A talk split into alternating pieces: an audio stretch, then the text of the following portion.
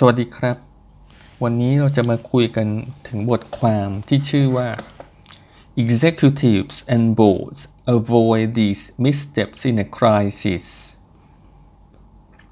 วันวันที่ตีพิมพ์ก็คือวันที่ 24 เมษายน ปี 2020 ใน Harvard Business Review เป็นเรื่องเกี่ยวกับ สิ่งที่ผู้บริหารคุณจะต้องหลีกเลี่ยง กับดักต่างๆ ในภาวะวิกฤต กับดักแรกก็คือ narrow thinking ความคิดที่แคบๆบางคนอาจจะคิดว่า ภาวะวิกฤตมันทำให้คนเนี่ย คิดสิ่งใหม่ ๆ มีนวัตกรรม แต่ในความเป็นจริงแล้ว มันไม่ใช่เลยนะ เพราะว่าตามธรรมชาติของคนเราเนี่ยมักจะแสวงหาความสะดวกสบายแล้วก็ความแน่นอน แล้วก็ กลับไปใช้วิธีการเดิมๆที่เคยใช้อยู่แล้วคิดว่ามันน่าจะได้ผล เพื่อไม่ให้ติดกับดักนี้ ผู้บริหารควรจะถามคำถามเหล่านี้ อันแรกก็คือ ถามว่าบริษัทอื่นๆเนี่ยตอนนี้เขากำลังทำอะไรกันอยู่ โดยเฉพาะอย่างยิ่ง คู่แข่งรายใหม่ ๆ ที่อาจจะเกิดขึ้น พอเราพุ่งประเด็นไปที่คู่แข่งรายใหม่ที่จะเข้ามาในอุตสาหกรรม มันก็จะช่วยให้ผู้บริหารเนี่ยไม่กลับไปหาวิธีการเดิมๆที่เคยใช้กันอยู่เหมือนกับเป็นรูทีนคำถามถัดมาก็คือ แผนรับมือกับภัยพิบัติ หรือภาวะวิกฤตต่างๆ ที่ได้เคยซักซ้อมกันมาเนี่ยมันเหมาะไหมกับ กับภาวะวิกฤตที่เกิดขึ้นในปัจจุบันคำถามนี้จะช่วยให้ผู้บริหารเนี่ยไม่ยึดเอาความสะดวกสบายที่ว่า ไม่ต้องคิดอะไรใหม่ ๆ ไม่ต้องคิดวิธีการใหม่ ๆ ที่จะมารับมือ แต่ว่าเอาวิธีที่เคยคิดกันมาแล้วคำถามถัดมาก็คือ ลองถามดูสิว่า มี advisor ภายนอกที่เราจะไปขอคำปรึกษามา จากที่ไหนได้บ้างไหม ซึ่งเป็นคนที่เขามองภาพกว้างหรือว่าอยู่ในหลาย ๆ อุตสาหกรรม หรืออยู่ในหลาย ๆ พื้นที่ท้องถิ่น หรือว่าหลาย ๆ ภูมิภาค อย่างเช่นทนายความหรือว่าออดิต ซึ่งคนเหล่านี้เนี่ยเขาทำงานข้ามสายงาน อุตสาหกรรม ข้ามสายงานอุตสาหกรรม แล้วก็ทำงานในหลาย ๆ ประเทศ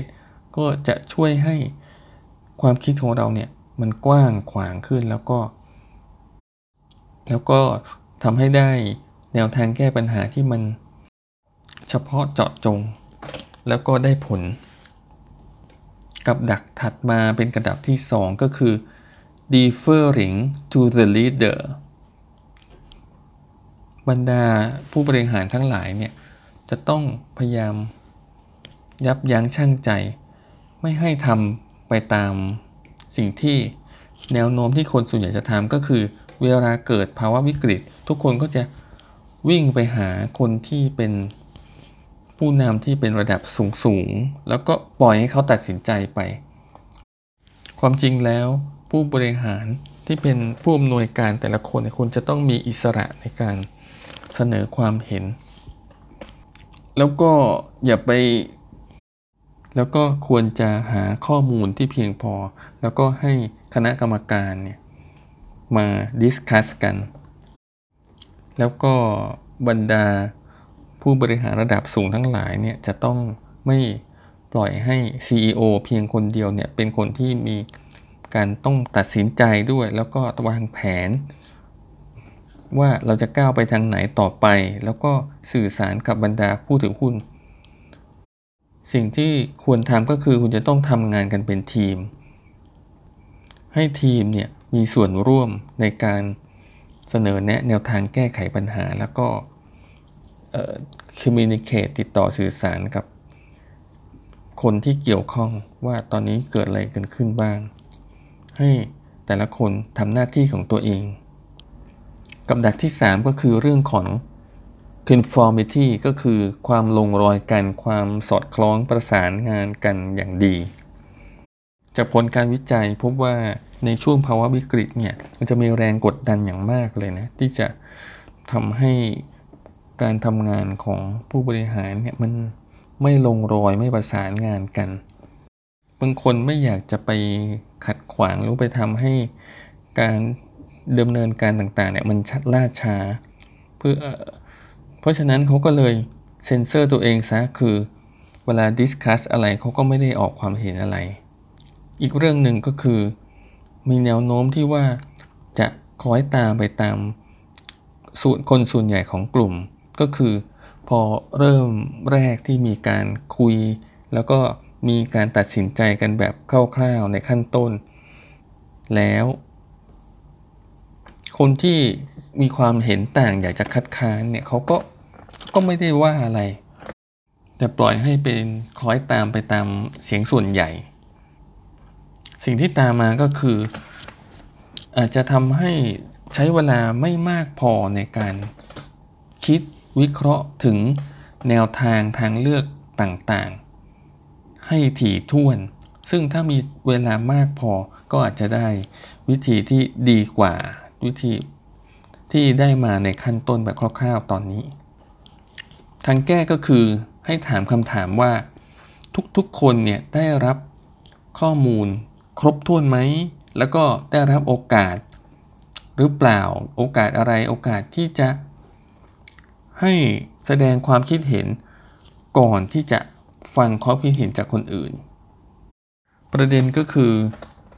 ทุกๆคนเนี่ยเขาเข้าใจอย่างถ่องแท้หรือเปล่าว่าความเออปัญหาที่เกิดขึ้นเนี่ยมันเป็นยังไง แล้วเขามีโอกาสที่จะถามไหมที่มีการเสนอแนะแนวทางแก้ไขเนี่ยคำถามถัดมาก็คือ ผู้เชี่ยวชาญทั้งหลายเนี่ย อืมหมายถึงทุกคนเลยนะ ได้มีโอกาสที่จะแชร์ความเชี่ยวชาญของเขาหรือเปล่า ผู้เชี่ยวชาญแต่ละคนเนี่ยเขาก็จะมองปัญหาผ่านสายตาของแต่ละคนซึ่งจะแตกต่างกันไปทำให้ได้คำแนะนำที่แตกต่างหลากหลายคำถามถัดมาก็คือ ผู้บริหารระดับสูงเนี่ยเขาไฟเขียวให้กับแนวทางแก้ไขอันแรกที่ถูกเสนอกันขึ้นมาหรือเปล่า หรือว่าเขาพยายามที่จะค้นหาทางเลือกอื่น ๆ ที่เป็นไปได้ ซึ่งอาจจะเป็นทางเลือกที่ดีกว่าก็ได้ ทีมงานควรจะต้องคิดหาทางเลือกให้มันหลากหลายเพื่อที่จะว่า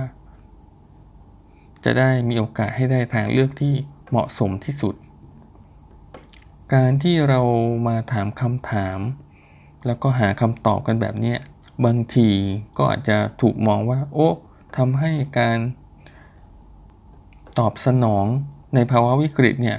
มันล่าช้า อย่างไรก็ตาม การที่ผู้บริหารถามคำถามยากๆ แล้วก็พยายามหาคำตอบ ณตอนนี้เนี่ยนะมันจะดีเสียกว่าที่จะไปเสียเวลาแล้วก็เสียเงิน จากการเอาวิธีการที่มันล้าสมัยเนี่ยไปใช้ ด้วยวิธีนี้ องค์กรก็จะพร้อมรับมือกับอนาคต ที่จะเกิดขึ้น ไม่ว่าจะเกิดเหตุการณ์ในลักษณะไหนก็ตาม